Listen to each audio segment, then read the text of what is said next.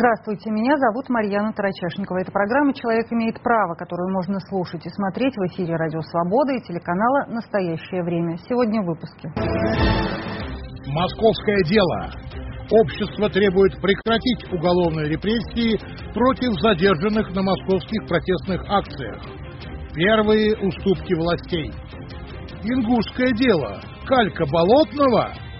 За что в Ингушетии хотят судить 30 человек?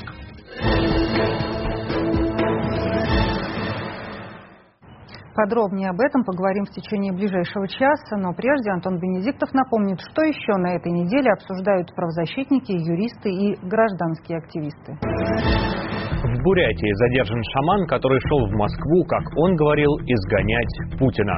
Полиции заявили, что он был в розыске в Якутии, но о каком преступлении идет речь, не уточнили. По данным журналистов, уголовное дело могут возбудить по статье «Организация экстремистского сообщества». Очевидцы рассказали, что задерживали шамана под покровом ночи. Несколько десятков людей в масках и с оружием окружили палатку, перекрыли трассу, забрали шамана и его тележку и увезли в неизвестном направлении. Александр Габышев вышел из Якутии весной. Он планировал пешком добраться до Москвы за два года. Шаман Иван утверждал, что Путин не человек, а демон, и он должен его изгнать. Похоже, теперь мы никогда не узнаем, удалась бы эта затея или нет. В Улан-Удэ накажут сотрудника Росгвардии, который призывал коллег не задерживать участников мирных протестов. Виктора Харжирова привлекут к дисциплинарной ответственности, потому что он записал видео на рабочем месте и во время исполнения служебных обязанностей. Приказы разгонять митинги росгвардеец назвал незаконными. На прошлой неделе в Улан-Удэ проходили акции протеста. Несколько активистов арестованы. Жители требовали перевыборов мэра и, кстати, освобождения сторонников того самого задержанного шамана из Якутии. А в Москве задержан директор Фонда борьбы с коррупцией Иван Жданов. Летом его дважды арестовывали за участие в несогласованных митингах. И в августе директор ФБК должен был отбыть еще 10 суток ареста, но его так и не доставили в спецприемник. К тому же против Жданова возбудили уголовное дело из-за отказа удалить из интернета расследование «Он вам не Димон» об имуществе премьер-министра Дмитрия Медведева. Кроме того, Следственный комитет расследует дело об отмывании денег в Фонде борьбы с коррупцией. Из-за этого силовики уже провели десятки обысков по всей стране. Футболисты Александр Кокорин и Павел Мамаев досрочно вышли на свободу из колонии в Белгородской области. Там они отбывали наказание за драку в центре Москвы. Полузащитник Краснодара Мамаев получил год и пять месяцев, нападающий «Зенита» Кокорин – год и шесть. Но с учетом времени, проведенного в изоляторе, спортсмены подали на условно-досрочное освобождение. Администрация колонии выписала им положительные характеристики, и суд требования удовлетворил. Кокорин подписал «Зенитом» новый контракт, а вот Краснодар пытается расторгнуть договор с Мамаевым в суде. 10 суток административного ареста вдобавок к 4 годам колонии. Такой срок назначил суд в Москве Константину Котову за участие в прогулке активистов в начале февраля. Вину в нарушении правил публичного мероприятия Котов не признал и подчеркнул, что у него есть право на свободу собраний. Ранее активист получил 4 года колонии по статье о неоднократных нарушениях на митингах. Адвокаты обжаловали приговор. В Нижнем Тагиле трое оперативников получили реальные сроки за пытки задержанного. Год назад они избили Максима Червоткина, а также надевали ему пакет на голову и требовали признаться хоть в каком-то преступлении, чтобы повысить показатели своей работы. Потом целый день удерживали в полиции. Червоткин в итоге сознался в выдуманном преступлении и до сих пор лечится в больнице. Позже задержали самих полицейских, двух лейтенантов э, вскоре после возбуждения дела, а вот еще одного пришлось объявлять в розыск. Вину оперативники не признали. Анатолий Леонов приговорен к пяти годам, Антон Лобанов и Денис Бородачев к четырем с половиной годам лишения свободы в колонии общего режима. Ну а новостью дня, пожалуй, можно назвать сообщение о том, что Генеральная прокуратура России требует освободить из-под ареста Павла Устинова, одного из осужденных по так называемому московскому делу. 16 сентября суд приговорил его к трем с половиной годам колонии за вывих плеча росгвардейцу. И вот теперь прокуроры заявляют, что вовсе не обязательно держать Устинова в тюрьме. Приговор же не вступил в силу, а апелляции можно дожидаться и на свободе. Заявление прокуратуры суд рассмотрит 20 сентября, а апелляцию на приговор назначили на 23 сентября. 27 июля на улице Москвы вышли тысячи человек выразить свое несогласие с недопуском независимых кандидатов на выборы в Мосгордуму. В тот день полицейские задержали 1373 человека. Через два дня Следственный комитет возбудил уголовное дело о массовых беспорядках. Я попросила Анастасию Тищенко напомнить о сути так называемого московского дела. Его еще называют делом 212 по номеру статьи о массовых беспорядках, его участниках и последних изменениях. Потянул росгвардейца за руку, получил два года колонии. Попытался поднять забрало его шлема, отправился в тюрьму на три года. Написал в Твиттере о детях силовиков, оказался за решеткой на пять лет. Такие сроки получили осужденные по московскому делу. Это уголовное дело о массовых беспорядках, которыми якобы сопровождалась акция 27 июля в поддержку независимых кандидатов в Мосгордуму. Всего на сегодняшний день приговоры вынесли семерым обвиняемым. Владислав Синица, Константин Котов, Павел Устинов, Евгений Коваленко, Иван Подкопаев, Кирилл Жуков и Данила Беглец получили от двух до пяти лет колонии. Судьба еще семерых участников акции пока неизвестна. Четверо из них ожидают суда в следственном изоляторе. Двое под домашним арестом, один под подпиской о невыезде. Одним из самых резонансных стало дело Павла Устинова. На многочисленных видеозаписях, выложенных в сеть, видно, что Устинов не участвует в акции. Он спокойно стоит возле входа в метро, когда его сначала окружают, а затем задерживают бойцы Росгвардии. По версии следствия, примерно в этот момент Устинов вывихнул плечо сотруднику Росгвардии. Судья Криворучка видеосвидетельство не рассматривал и приговорил актера к трем с половиной годам лишения свободы. Этот приговор возмутил общественность. Выпускника театральной студии поддержало актерское сообщество. 18 и 19 сентября в Москве прошла серия одиночных пикетов в поддержку Устинова.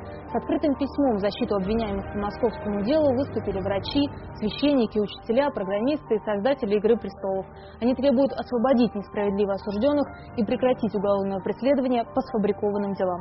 В Кремле ситуацию не комментируют, но первая реакция властей уже есть. В четверг Генпрокуратура попросила освободить Устинова под подписку о невыезде до рассмотрения апелляции на приговор. В среду прямо из зала суда также под подписку о невыезде освободили Айдара Гайбадулина. Суд вернул его дело прокурору для уточнения обвинения. Губайдулина судит за то, что он кинул пластиковую бутылку в сторону силовика.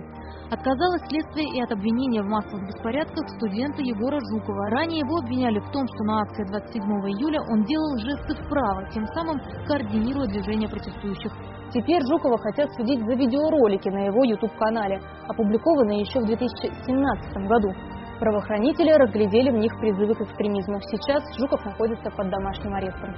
Самый большой срок по московскому делу на сегодняшний день получил Владислав Синица – Пять лет за твит про детей силовиков. Но и этого наказания мало, считает глава Росгвардии Виктор Золотов. Он заявил, что Синица не помешало бы добавить еще три с половиной года за, цитата, «призывы убивать жен и детей». А вот Устинову за вывих плеча росгвардейцу можно и скосить срок, дать год условно. Наказывать же ОМОНовцев за насилие над мирными гражданами власти не спешат. Участникам акции за честные выборы разбивали головы, ломали ноги, их избивали дубинками. Но Следственный комитет отказался даже проводить проверку по заявлениям пострадавших.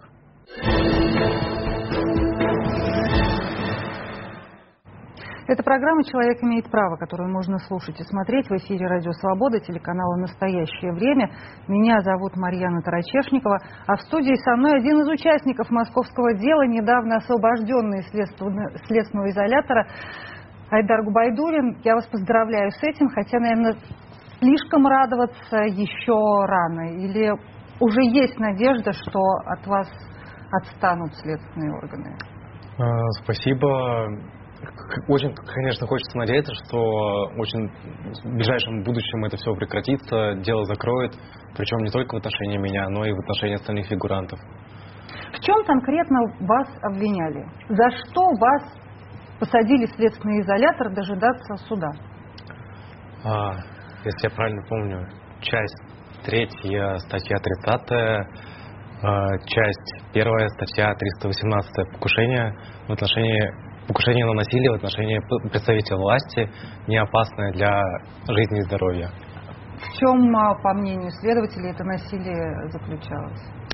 По мнению следствия, насилие заключалось в броске пустой бутылки. Ну, вернее, по, по версии следствия, бутылка была полной. Наполненные жидкостью. А как вообще это все происходило? Вы помните, вот как вас задерживали, что было, что вам говорили? Можете об этом рассказать? А, ну, 27 июля был несогласованный митинг за честные выборы. А, я примерно в 14.00 явился на Тверскую, и там в течение следующих нескольких часов а, люди двигались по улицам Москвы, и в конце концов мы вышли на Лубянку, здание около детского мира, и почему-то толпа не решила куда дальше идти, люди остановились э, передохнуть, кто-то сел на клумбу, на ступеньки, э, там сидели люди в телефонах, разговаривали, все было абсолютно мирно, никто общественный порядок не нарушал, никаких лозунгов там не выкрикивали. И внезапно толпа росгвардейцев просто набросилась на людей, начала избивать их дубинками. Там несколько человек повалили, пытались задержать. И это очень сильно возмутило людей, которые находились вокруг. И люди начали бросать разные предметы, в том числе урны, бутылки. Ну, как-то так вот получилось. И после этого вас выхватили из толпы, вас задержали. Как, как произошло, произошел, произошло ваше задержание и арест? А, там действовала группа росгвардейцев, и кто-то из сотрудников снимал на видео. При этом, ну, насколько я понимаю, в каждой вот этой группе Росгвардии есть сотрудник, который осуществляет видеосъемку э, ну, для, дальнейших, для дальнейшего возбуждения дел. Э, и, думаю, видели меня на этом видео, и потом по камерам просто отследили, куда я шел. Просто в скором времени после этого происшествия я зашел в метро, и там уже дело техники, думаю, отследили было меня. Ну, они вас задержали в метро, задержали дома? А, нет, меня задержали... Ко мне домой пришли вечером 8 августа, то есть прошло более 10 дней с момента с дня митинга. А, ко мне заявилась группа оперативников, там был следователь, и они начали проводить у меня обыск. Что искали? Непонятно, что искали. Первым же делом изъяли всю технику, опечатали, и дальнейший обыск носил такой ну, формальный характер. Следователь просто прошелся, для вида подкрывал ящики, там, комодов, шкафов. То есть никакого прям такого тщательного обыска не было. Вы до этого когда-либо сталкивались с правоохранительными органами? А, однажды я потерял паспорт и писал заявление на утерю, и все, это максимум. Ну и вот какой стороной вам показалась эта система вся следственная? Как, какие у вас впечатления сложились от этого? Впечатление, конечно, сложно описать. Э, это в моем случае все было очень мягко, я считаю, потому что я общался потом э, с десятками заключенных, и им повезло гораздо меньше, чем мне. То есть обычно задержание проходит достаточно жестко, к людям применяют давление психологическое, физическую силу и ну, там, об, обманным образом, не знаю, там, например, я общался с одним заключенным, э, его привлекли по статье 228 наркотики, э, он, ему сказали, что ты нам не нужен, а, там, нам нужен человек, который тебя продал, покажи вес, покажи нам наркотики. Он, ну, они говорили, слово, слово офицера, мы тебя отпустим. Он поверил, к сожалению, и показал наркотики, и его взяли. И посадили. Ну, Вы ожидали, что окажетесь в следственном изоляторе после вот этих э, протестов, после того, как пойдете на митинг? Ну, конечно, такую вероятность я предполагал, но все равно это было неожиданно для меня, конечно. А как вам суд? Вот вас, когда отправляли в следственный изолятор, что говорил судья, что говорил следователь? Ну, там достаточно стандартные формулировки были. Там следователь говорил, что избрание иной меры пресечения невозможно, потому что там Губайдулин может скрыться, там запугивает свидетелей, ну и прочий бред, там уничтожать доказательства. Э, ну и в постановлении суда были такие стандартные формулировки тоже. А сейчас, вот когда вы пришли в суд, угу. и вдруг все перевернулось, как это происходило? Вообще знали, хоть немножко были готовы к тому, что вас, вас прямо в зале суда и выпустят? Ну, конечно, за все эти дни, которые я провел в тюрьме, я много чего передумал и самые разные исходы в голове прокручивал, в том числе и этот исход, конечно, но особо я на него не уповал. То есть я думал, что вот в этот день, 18 сентября, будет обычный судебный процесс, там будет, будут допросы, будет изучение доказательств, будет мой допрос. Ну, то есть готовился к этому. Угу. И ходатайство прокурора было для меня сюрпризом, конечно, как и для, наверное, всех людей в зале и для адвокатов тоже. Как вы думаете, почему это произошло?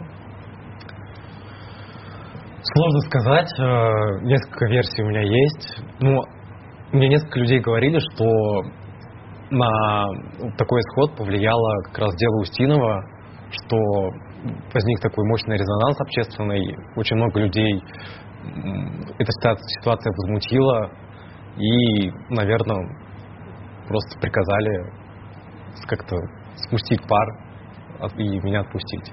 Вы думаю, чувствовали так. общественную поддержку? Вот вы лично? Конечно, конечно, чувствовал. Э, то есть в тюрьме я получал новую газету, там смотрел новости все. А, мне писали там очень много писем, самые разные люди, знакомые, незнакомые, родственники из России, из-за границы. Это, конечно, очень приятно было и ну, поддерживало меня, конечно. С нами на связи ваш адвокат Максим Пашков, mm-hmm. и э, я хочу, чтобы он нам объяснил, Максим, а что за переворот произошел в деле? Почему вдруг прокуроры спустя, ну сколько там, несколько месяцев сообразили, что, оказывается, нужно обвинение это уточнить. И судья тоже, э, которая сначала приняла дело к рассмотрению, решила, что да-да-да, действительно, нужно бы вернуть в прокуратуру, а Айдара выпустить, а то вот он 40 дней уже сидит. Добрый вечер. Айдар, привет. Алло. Да, да, мы вас э, видим. И... Ну, смотри, смотрите, вы вопросы задаете как будто я в Кремле работаю и знаю, что там в головах у этих товарищей. Мое исключительное предположение здесь это такое, что с доказательной базой по Айдару и так было не фонтан. А дело было пустое. Доказать, что бутылка, которую он швырял, была якобы полной, по сути невозможно. Эту бутылку никто не видел, не изымал и так далее. Айдар говорил, что бутылка была пустая. А, свидетели обвинения говорили, что они думают, что бутылка была полной. Думать – это предполагать. Следовательно, приговор должен был быть построен на предположениях, что закон не допускает.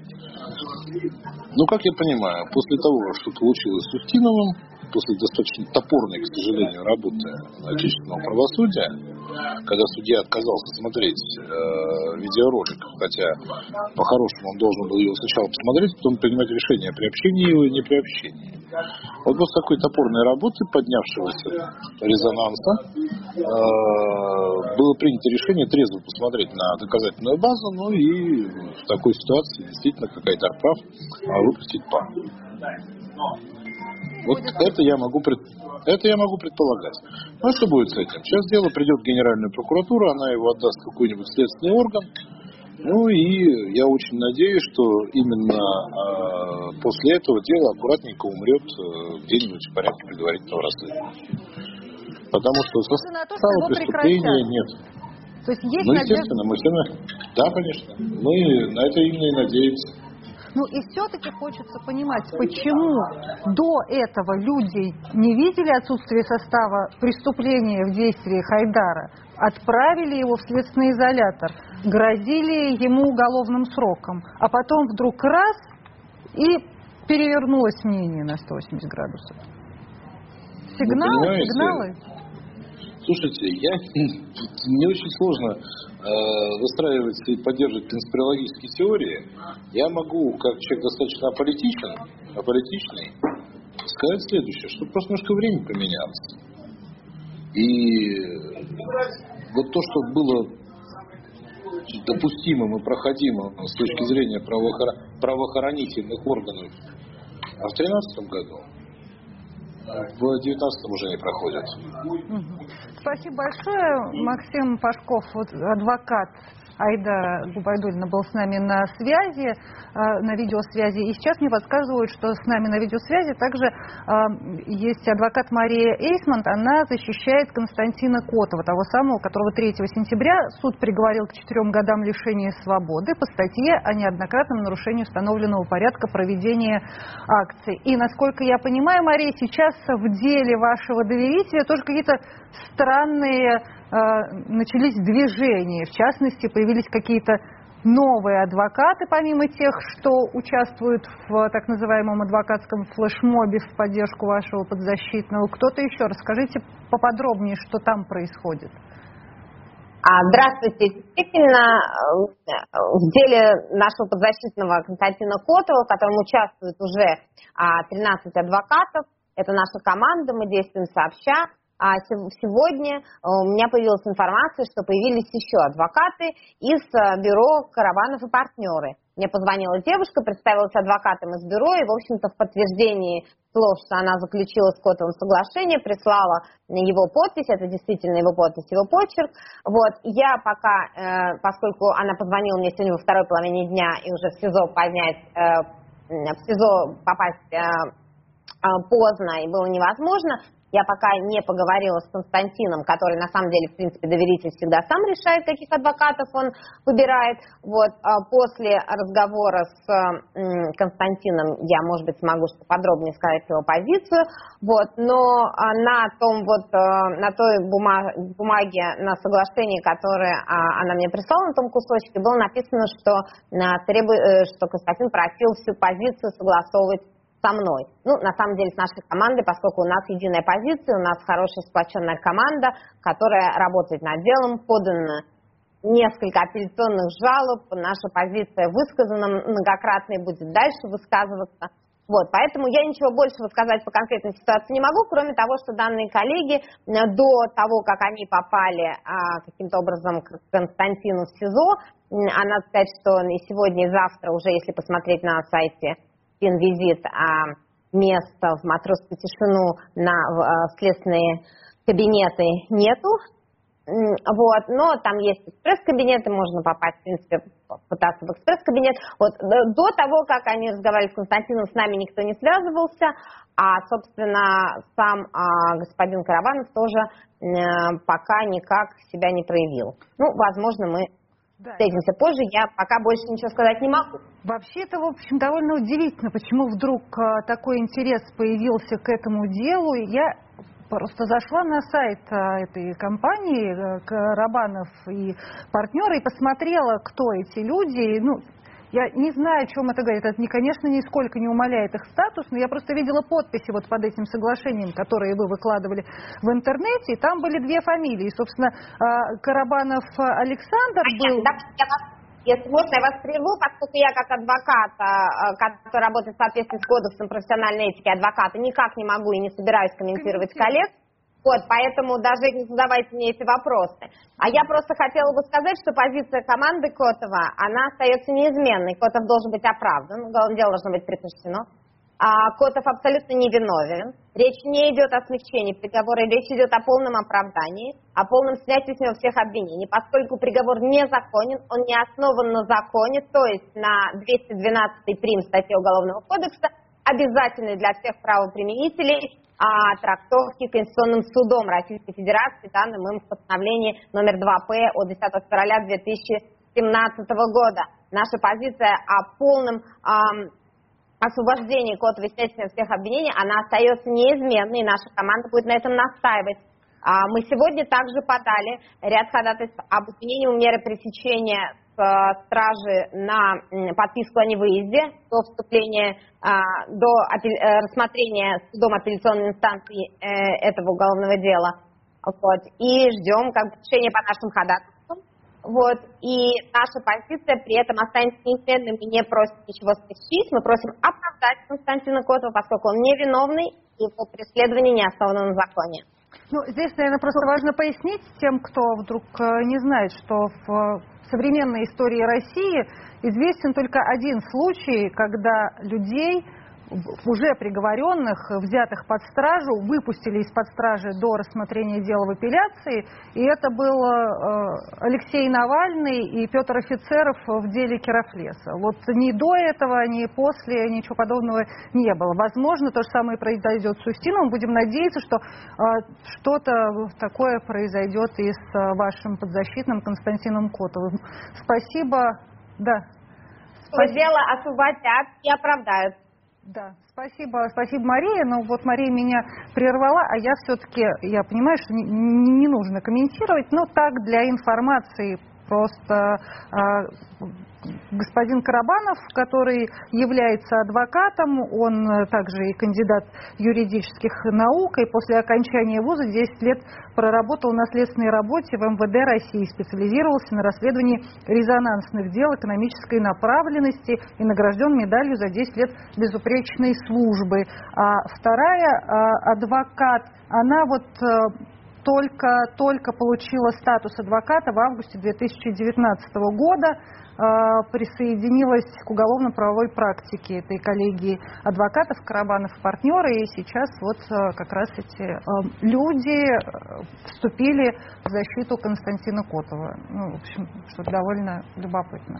А со мной в студии, я напомню, Айдар Губайдулин. Айдар, скажите, вы же обсуждали как-то с сокамерниками всю вот эту историю? Почему вы там оказались? Что происходит? Ну, конечно, обсуждал и ну, часть, часть, часть из них меня поддержала, часть говорила, что все это зря, что э, мы ничего не изменим. Ну, люди по-разному относятся, конечно. Вы там были политическим? Ну да, но в своей камере у нас было четыре человека. Я был не единственным политическим. Э, один из сокамерников был Дмитрий Полетаев из Нового Величия. Вот, поэтому у нас была такая у вас была команда политических. Да. Да. Ну, а вы как считаете, можете, можно что-то изменить, выходя на протесты, на мирные, обращаясь с петициями в поддержку политических заключенных, как это сейчас сделали, там и врачи, и священники, учителя. Угу. Я думаю, это риторический вопрос. Э, общество уже изменилось, это видно. А, то есть людям надоело все это терпеть. Люди объединяются, люди протестуют, люди хотят отстаивать свои права. Скажите, на ваш взгляд, чему-то научили вот эти вот события этого лета а, российскую полицию, российских чиновников, российские власти? Очень хочется надеяться на это. А чему они должны научиться, по-вашему? Что нужно уважать права людей. Вот и все. Спасибо большое. Айдар Губайдулин в эфире программы «Человек имеет право», которую можно слушать и смотреть а, на Радио Свобода и телеканале «Настоящее время».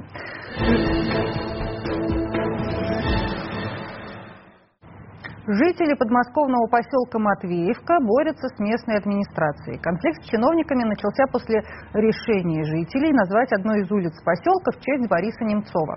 Активисты говорят, что в их адрес ну, начали поступать угрозы, и на ближайшие выходные они готовят протестные шествия в Матвеевке. Нас совесть устраивала, а сейчас что вы будете делать? Ну так же нельзя делать, надо как-то ведь с людьми считаться. Горячая точка появилась в подмосковном поселке Матвеевка рядом с Домодедово. Здесь обострилось противостояние местных жителей и администрации после того, как люди решили назвать одну из улиц в честь Бориса Немцова. Это действительно люди просто решили отдать дань памяти, потому что человек помогал поселку информационную и материальную поддержку оказывал. Мы отстаивали здесь поселок свой с 2009 до 2013 года, прям вот именно конкретно от сноса. Вот эта улица, которую жители хотели назвать в честь Бориса Немцова. Она так как сейчас не имеет названия. Мы хотели здесь провести асфальт, чтобы здесь, ну, скажем так, была какая-то вот публичная, что ли, ну, внимание к этому делу. Местные жители начали собирать подписи за переименование улицы, но вынуждены были прекратить. В поселок прибыли некие люди и провели профилактические беседы. У нас одной из активисток, кто первый пошел собирать эти подписи и поставил свою подпись первой, а, вот ей а, стали звонить, объяснять, что вот э, ты многодетная мать, а, мы можем написать на тебя в органы опеки и отобрать у тебя детей. Тем, кто работает на должностях каких-то связан с госслужбой и там проживает, им угрожали увольнением. Приезжали сотрудники полиции, приезжали сотрудники в штатском, ну, мы так понимаем, что сотрудники ФСБ, вот, которые а, а, приезжали, значит, по вызову якобы сборе здесь террористов, экстремистов и сектантов. В конфликте за улицы Немцова всплыли другие подробности. Выяснилось, что лес, к которому эта улица примыкает, готовят к вырубке. Это были земли общего пользования, но администрация передала их в частную собственность, не советуясь с местными жителями. Немножко здесь это как бы подышать этим воздухом, все-таки лес есть лес. А что происходит? И у нас его хотят отнять. Это неправильно. Единственный лес защищал Матвеевку от оживленных подмосковных трасс. Это легкие всего поселка с населением более тысячи человек. Изменена и категория земель. Теперь это не лесной фонд, а территория под строительство складов и административных зданий. Я не хочу, чтобы в 10 метрах от меня были какие-то заводы, заборы и так далее. Здесь я просто не дам, не дам рубить ни одного дерева. В ответ на грубое вмешательство в жизнь поселка местные жители провели акции протеста. Матвеевка всегда славилась своей активностью и самостоятельностью. В прошлом году сотни людей выступили против расширения шоссе близ поселка, организовали марш протеста, жгли покрышки. Кроме того, жители Матвеевки приняли свой устав, выбрали собственного старосту и активно развивали местное демократическое самоуправление. Наверное, на фоне вот всех происходящих политических событий в стране, экономических, а, конечно, такие саморегулируемые сообщества, они не очень выгодны а, власти. Но зато они выгодны самим людям. Эти инициативы администрации не понравились. Созданное жителями правление чиновники принимать всерьез отказались, а выбранного народом старосту они решили заменить своим представителем. Сейчас им нужен человек, который будет присмыкающий, который будет выполнять все их требования, и им это будет очень удобно. Поэтому нашей власти всегда удобно те, кто молчат. Местные активисты подали обращение в Следственный комитет и прокуратуру. В них говорится о том, что администрации нельзя так грубо вмешиваться в жизнь поселка и утвержденный жителями устав. Также люди хотят выяснить, кто и каким образом оформил их лес под строительство складов. Естественно, могла оформить только администрация. Но опять же, это без согласования с э, областными органами власти это тоже невозможно было сделать. Почему? Потому что идет речь об изменении категории земель. А все категории земель происходит только согласование губернатора. 22 сентября в Матвеевке запланировано очередное шествие против давления властей на местное самоуправление. Нина Давлетзянова, Юрий Лебедев, Юна Никитина, Радио Свобода, Москва.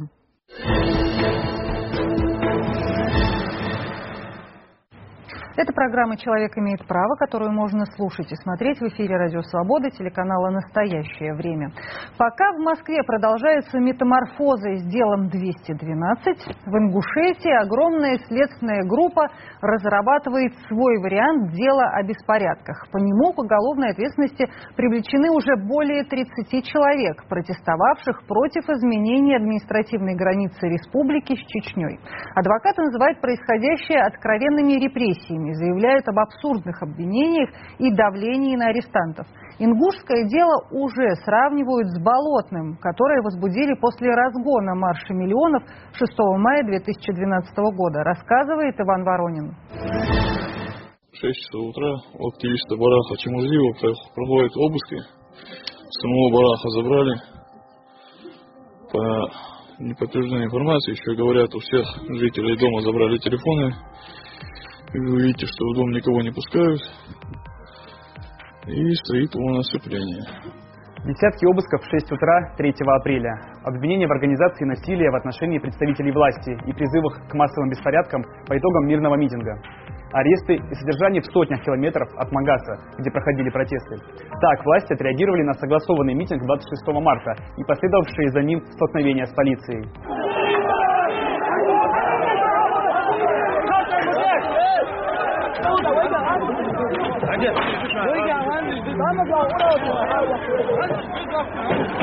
Участники митинга выступали против изменения административной границы с Чечней, ограничения права на референдум и отмены прямых выборов главы республики. В деле более 30 обвиняемых. Они сидят под стражей в Нальчике, Владикавказе и Сентуках. А, супруга забрали сразу же. Э, когда я сказала, почему вы его арестовываете, они сказали, мы его не арестовываем, ведем просто поговорить. И все, и после этого он уже домой не вернулся. Куда отвезли, мы не знали. Не знали почти двое суток, где он находится. Оказывается, там же э, сразу его отвезли на вертолете. Его, Барахоева, Ахмеда Муслума Исатова, на вертолетах в Нальчике как особо важных преступников. Я присутствовала на судебных заседаниях. Э, сколько адвокат задавал вопросы следователю, ни на одного вопроса ответа не получил. Следователь просто молчит, просто склонил голову так, что прокурор сидит рядом, ему подсказывает. Родственникам отказывают в свиданиях, они видятся только в суде. Адвокаты сравнивают ход расследования со спецоперацией, проводят параллели с болотным делом в Москве. Его возбудили по итогам так называемых массовых беспорядков на акции за честные выборы в мае 2012 года. У преследования ингушских активистов с ним много общих черт. Расследование вот такое свирепое, показательно жестокое, демонстративно э, с избыточным применением всех репрессивных ресурсов, всех под стражу, максимально затруднить защиту, максимально невнятные обвинения, чтобы было нельзя понять, от чего защищаться. И попытка сначала назначить виноватых, независимо от того, что конкретно они вообще делали и были ли там, вообще к чему они причастны. Вот. А потом из большого массива людей, вовлеченных выбирать э, значит, тех, кто будет э, на стороне обвинения в результате каких-то там непонятных или непрозрачных договоренностей или шантажа или угроз. И делать из них так называемых свидетелей обвинения. Это мы все видели в Болотном, это все мы видели, видим сейчас и здесь. Адвокат Вадим Клювган с коллегами представляет интересы четверых обвиняемых. Каждого правозащитный центр «Мемориал» признал политическим заключенным. Среди арестованных лидеры мнений, гражданские активисты, члены Совета тейпов ингушского народа. Это общественное объединение поддерживало протесты на фоне изменения границы с Чечней с их первого дня. Адвокаты считают, что уголовное преследование – это в том числе попытка дискредитировать активных сторонников протеста, представить их преступниками и даже найти следы иностранного финансирования массовых акций, а этим связать протесты с московским делом о массовых беспорядках.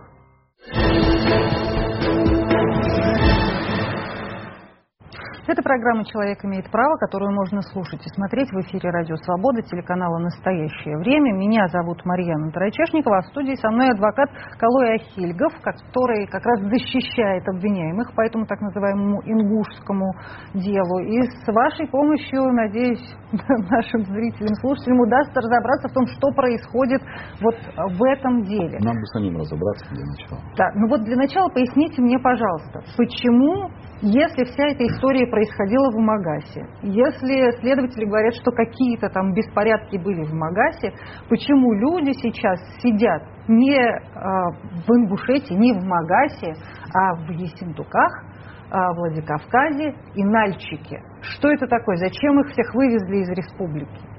Ну, а, следствие это мотивирует тем, что а, вы знаете, что следствие передано в э, Северокавказский округ, то есть Следственный комитет э, Северокавказскому, по, по Северокавказскому округу. А, соответственно, местом э, нахождения следствия должно быть определено местонахождение следственного органа. Да? То есть это Ессентуки. Сейчас у нас есть в материалах дела два имеющих одинаковую юридическую силу документа, в котором говорится в первом, что место определения следствия у нас город Магаз, и этим же лицом должностным вынесено второй такой же документ, а, в котором определено, что место а, расследования у нас в городе Синтуки.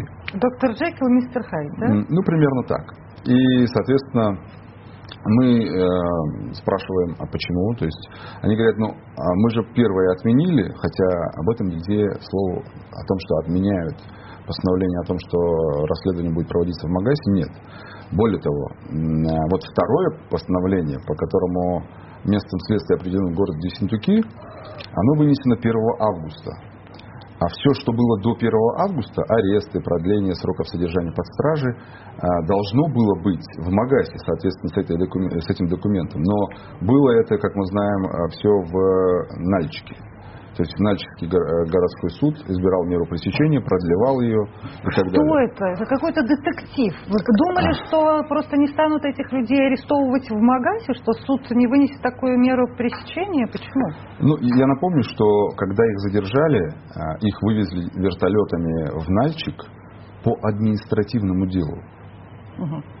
То есть это даже задержание было не, по, не в рамках уголовного дела, а в рамках административного дела, а, по которому дали по 10 суток каждому за нарушение а, правил проведения массовых мероприятий. Да, но это вот то же самое, что если бы людей, которые участвовали в митинге в Москве, на вертолетах вывезли бы в Петербург зачем-то, да. и там начали арестовывать. Зачем это делает э, следствие? Ну, это вопрос к следствию. Мы лишь констатируем факты и обжалуем те или иные э, незаконные действия, которые мы считаем таковыми. А почему так следствие поступает, это вопрос к следствию, потому что, а, как вы знаете, вот э, есть среди задержанных, арестованных, есть пять человек, которые в особом порядке э, будут рассматриваться в суде. Они признали вину, но они признали вину в чем? В том, что они там э, ударили, коснулись, там, не знаю, задели, толкнули и так далее но им в обвинении прописывают, что они это сделали вместе со всеми. Mm. То есть здесь очень тонкий момент. Они как бы этого не понимают до конца. И им адвокаты, естественно, это, я надеюсь, разъяснят. Но э, этим самым, вот тем, что они э, были вместе со всеми другими, это... Хотят такой, узаконить да, преследование остальных. Совершенно верно. То есть некий, некий преюдициальный признак внести в дело. Слушайте, сейчас в деле больше 30 обвиняемых. 30 человек. 30 человек. Да. Кто эти люди? Ну, за исключением организаторов митинга, это участники просто э, акции протеста. Участники митинга и все. А в чем конкретно их обвиняют? Можно разобраться вот из э, Есть пять, насколько я помню, человек, которых обвиняют в организации насилия в отношении представителей власти. То есть э, такую конструкцию я раньше не встречал. То есть либо есть применение насилия, либо есть э, э, призыв к а, а, к розни, на межнациональной, конфессиональной и так далее. Ну, экстремистские есть высказывания и так далее. Но вот такую конструкцию, как применение насилия через организацию, такой конструкции я не встречал, и она впервые используется вообще в отношении протестующих. Это, эта конструкция нова, и я уверен, что после того, как она будет обкатана в Ингушетии, она будет, соответственно, применяться и дальше по всей стране. Но это просто, чтобы понять, это, наверное, по аналогии, как вот когда какое-то убийство, да, а, заказное, вот есть там организатор этого убийства, да, есть, наверное. Да, да. Ну вот там... как раз 33-я э, статья а, Уголовного кодекса, она описывает как раз, кто такой организатор, в чем его суть, смысл и так далее. И вот через эту организацию как раз их подвели к тому, что они организовали применение насилия. Но а, когда мы говорим, что нам непонятно обвинение, а, мы говорим о том, что а, мы не понимаем, в чем заключалась организация этого насилия.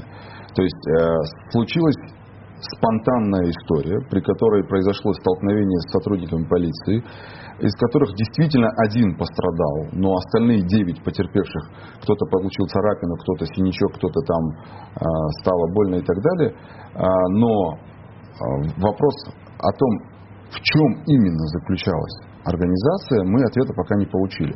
Мы получили устные, устное разъяснение, попытку даже разъяснения того, что, мол, вот ваши подзащитные призывали к тому, чтобы они вот оказывали насилие в отношении тех или иных сотрудников полиции, но документально пока это нигде не подтверждено, и более того, а, они ссылаются на некую а, готовящуюся экспертизу, высказывать лингвистическую экспертизу а, высказывания организаторов митинга. Но а, мы тоже ее провели со своей стороны, и наши эксперты не установили ничего подобного. Кстати, о сотрудниках полиции. Не так давно сообщалось, что в Ингушетии возбуждено уголовное дело, возбуждены уголовные дела против 13 сотрудников а, полиции местной, которые отказали, э, их обвиняют в невыполнении приказа. Они отказались разгонять людей вообще, когда поступил такой приказ известно что-то о судьбе этих полицейских? Ну, я скорректирую немножко. Не, не то, чтобы они отказались э, разгонять людей, они просто э, встали, когда была вероятность, высокая вероятность э, стычки, они стали между теми, кто мог, кстати сказать, э, причиной столкновения, я имею в виду между силовиками и митингующими, они стали между ними и не допустили столкновения. По большому счету им должно было сказать спасибо. Да, то есть там был какой-то ОМОН приезжий? Еще? Да, там был ОМОН приезжий, а это были местные ребята. Это раз. Второе, ну, коллеги, которые занимаются защитой по этому делу, они утверждают, что там не было приказа, потому что приказ предполагает письменное оформление и выезд на место, в которое должен регистрироваться по месту службы. Соответственно, этого всего не было, и это было уже подготовлено задним числом. То есть это, это история там, закрепления своей позиции, подготовка неких доказательств, которые уже были так сказать, сделаны задним числом. Поэтому здесь вопрос очень спорный. Был ли вообще приказ? Ну, там идет следствие, да? Да, там идет следствие, там продолжается расследование, но поскольку я не участвую в защите непосредственно этих ребят, то я, во-первых, комментировать не могу, во-вторых, деталей, э, ну, нюансов понятно, не знаю. Да. Тем более, насколько я понимаю, там все и подписку о неразглашении да, да, дали, есть в общем, и подробности да, да, да, неизвестны, но тем не менее это такой да, довольно любопытный, нетипичный случай для России и российских протестов, когда, а, собственно, сами ОМОНовцы, росгвардейцы а, встают э, на защиту населения от своих же коллег. А, там были сотрудники ППС. То есть не, не, не росгвардейцы, а, а сотрудники патрульно-постовая ППС. служба. Да, вот, тем более, в Да. общем, уникальный, конечно, случай. Возвращаемся к вашим обвиняемым. 30 человек. Сколько уже томов э, в уголовном? Мы не знаем. Томов очень интересно у нас вообще выстраиваются отношения со следствием. У нас э, господин э, главный следователь мифический персонаж, потому что вот сколько уже с апреля мы в деле, и мы его до сих пор не видели ни разу. То есть это такой, на наш взгляд, уже такой придуманный персонаж. Даже если бы его не было, его стоило бы так придумать, потому что он не является ни в судебном заседании, с ним невозможно созвониться, э, к нему невозможно приехать. Он постоянно, когда он в Ставрополе, мы приезжаем туда, и он в Нальчике, мы приезжаем в Нальчике, он в Владикавказе, мы приезжаем в Владикавказ, его нет. Ну, то есть Севера. такой да, и э, в последнем вот э, заседании он вообще сказал, что я не обязан с вами общаться, и для этого у нас есть Почта России. Ну, на что мы ему, соответственно, сказали, хорошо, будем э, получать от вас уведомления тоже не по смс как вы обычно это делаете, а по Почте России. Да, но люди-то, с ним невозможно ни о чем э, договориться, с ним у него невозможно чего выяснить, а люди тем временем сидят в следственных изоляторах. Да, да, сидят в следственных изоляторах по надуманным обвинениям, без абсолютно доказательной базы. Но, э, на мой взгляд, это дело, оно не имеет под собой никакой правовой или юридической подоплеки, или действительно какого-то уголовного состава. А для чего его тогда задумали? Как Я, мое личное мнение заключается в том, что организаторы митинга, а, это те же организаторы митинга, который был в осенью прошлого года, который две недели стоял и при котором не было зафиксировано даже одного административного правонарушения. Эти все административные правонарушения, кстати говоря, всплыли уже после мартовских событий, что якобы они были, и по ним начали уже штрафовать спустя там больше шести месяцев. А, Поэтому, на мой взгляд, э, это месть, месть организаторам митинга, которые э, посмели еще при встрече с э, представителем президента в СКФО э, жесткую позицию занять, при встрече с представителем администрации президента занять жесткую позицию, не договориться, позволили себе, поскольку они не пошли на те или иные предложения, которые их не устраивали. И в итоге просто был пойман момент для того, чтобы их так сказать, э, изолировать от общества, тем самым э, напомнить им о том, что кто здесь главный и кто здесь хозяин. А, на место. Да, да. Ну, то есть сказать, что ребята, да, вы, конечно, жесткие, молодцы, ребята, там, не умеете договариваться, ну, значит, будете сидеть. Мгм. Но, тем не менее, границу установили так, как хотели власти. А, Выборы прямые в республике Ингушетия не вернули. Люди сидят. Ну, оно того стоило? Нет, вопрос не стоит того, стоило оно или нет, потому что даже когда сейчас мы общаемся с нашими подзащитными, они э, абсолютно не унывают, и они даже гордятся тем, что они там находятся именно по этой причине. И, естественно, все понимают, что никакого криминала или преступления они не совершали. И э, эта история рано или поздно должна закончиться, и они рано или поздно выйдут оттуда. И когда они выйдут оттуда, я думаю, что э, власть еще почувствует, что такое массовые протесты, что такое акции, так сказать, неповиновения и так далее. Потому что а, сейчас настроение очень, скажем, не очень хорошее для нового главы. Он, он пришел в не самое лучшее для него время. И руководить таким регионом, в котором есть такая проблема и социальная напряженность, именно связанная с этим соглашением и со всеми последующими событиями, и не упоминать об этом, не говорить об этом, а, я думаю, ему будет тяжело. И тем не менее, когда можно ждать передачи дела в суд, например? Ну, последнее продление сроков следствия было до марта 2020 года. Продленные сроки, то есть это уже год получается.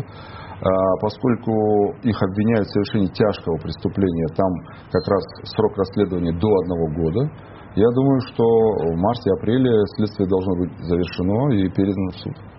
А непонятно, как это будет происходить? Ну вот пять человек, которые согласились на особый порядок, это понятно, а остальные 25? Их они все... будут в одном деле, да, они будут рассматривать дело в одном большом зале, сидеть все вместе. Все вместе? Да, да конечно. И, но судить будут э, профессиональные судьи, эта статья не, попада, не подпадает под... Под э, суд присяжных нет, не подпадает, к сожалению.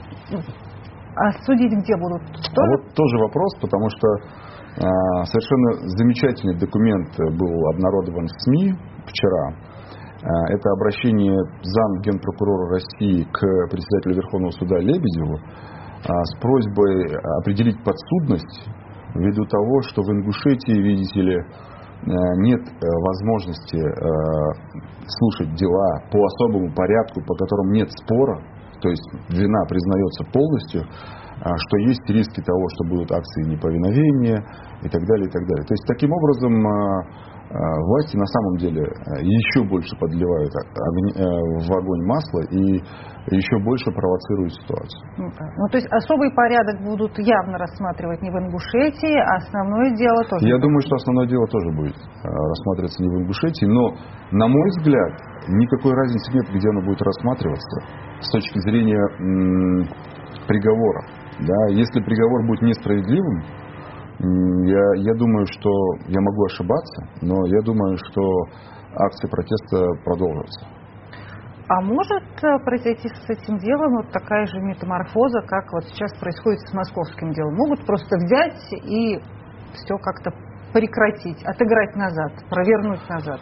Вы знаете, все очень э, в, нашем, в наше время, в нашем государстве все очень зыбко. И вот история с московским делом, она настолько э, диссонирует, знаете в чем? С одной стороны, не, несправедливый приговор, да, э, люди вышли э, показать солидарность с Устиновым, э, люди действительно... Испугались, что так могут вообще вставить да, кого но угодно. Да, есть же, есть же обратная сторона. Есть процесс, закон, который нарушается как с одной стороны, давая вот эти вот нереальные сроки и там, отказывая в исследовании доказательств. А есть другая сторона.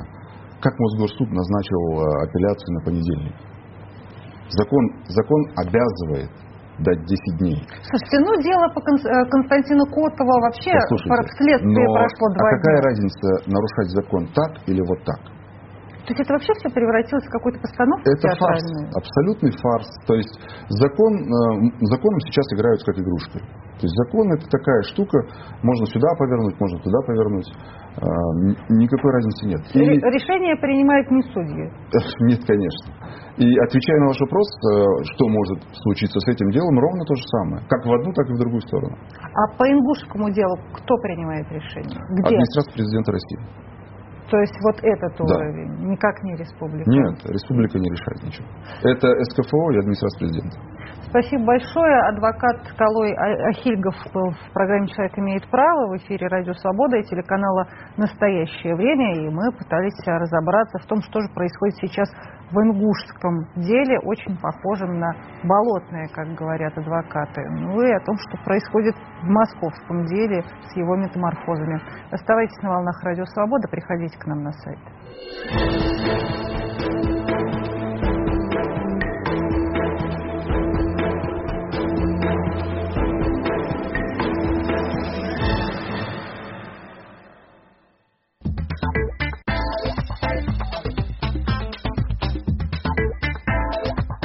Говорит Радио Свобода. Радио Свобода. Радио Свобода.